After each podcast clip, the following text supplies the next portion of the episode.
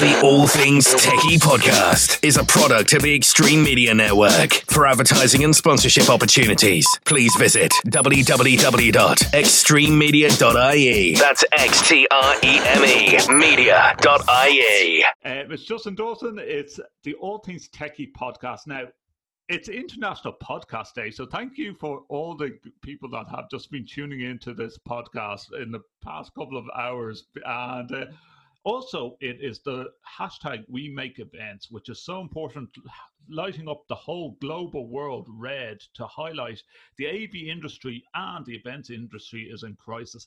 But last episode we had Tom Kerr on our program, um, formerly from Avixa, and now we did, we were aware that uh, Tom was looking at a job, and it's been announced. So congratulations to Tom. We're going to give him a round of applause there.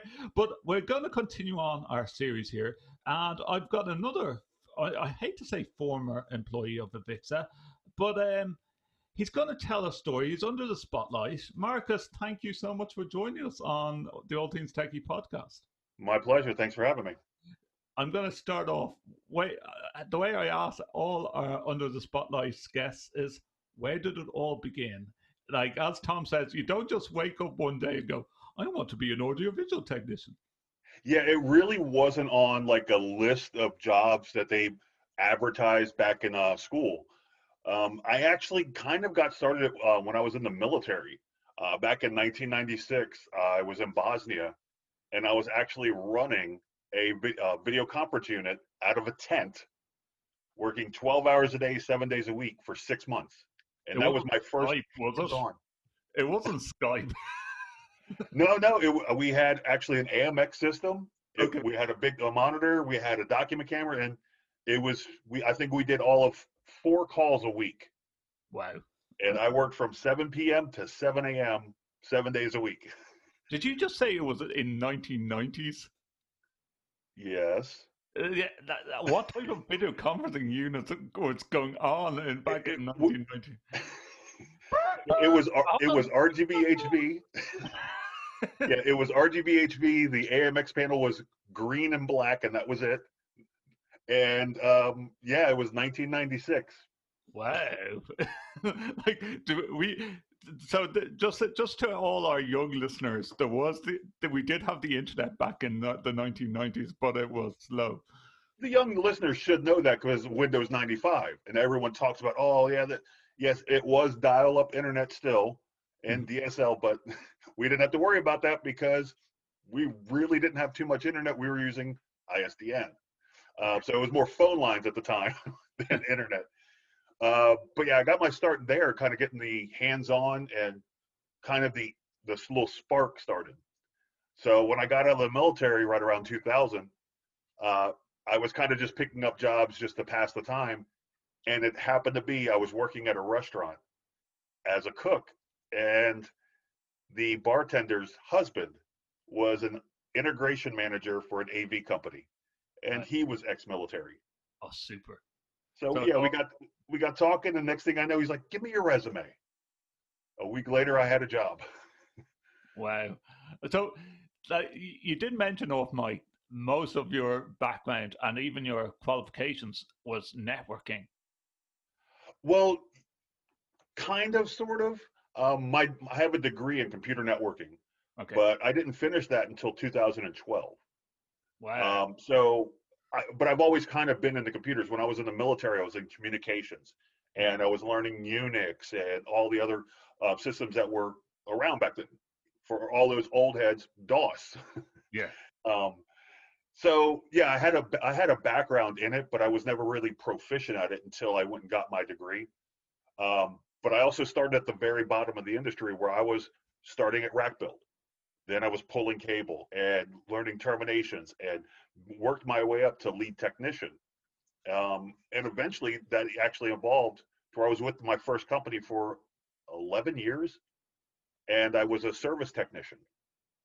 And that's when I started getting into a little bit of programming and coding because I had to be uh, the one guy that did it all. Mm-hmm. Um, and I've done everything from residential around the world um, government installations here in the United States, as well as commercial integration. And eventually, again, transpired and rolled into uh, doing design work.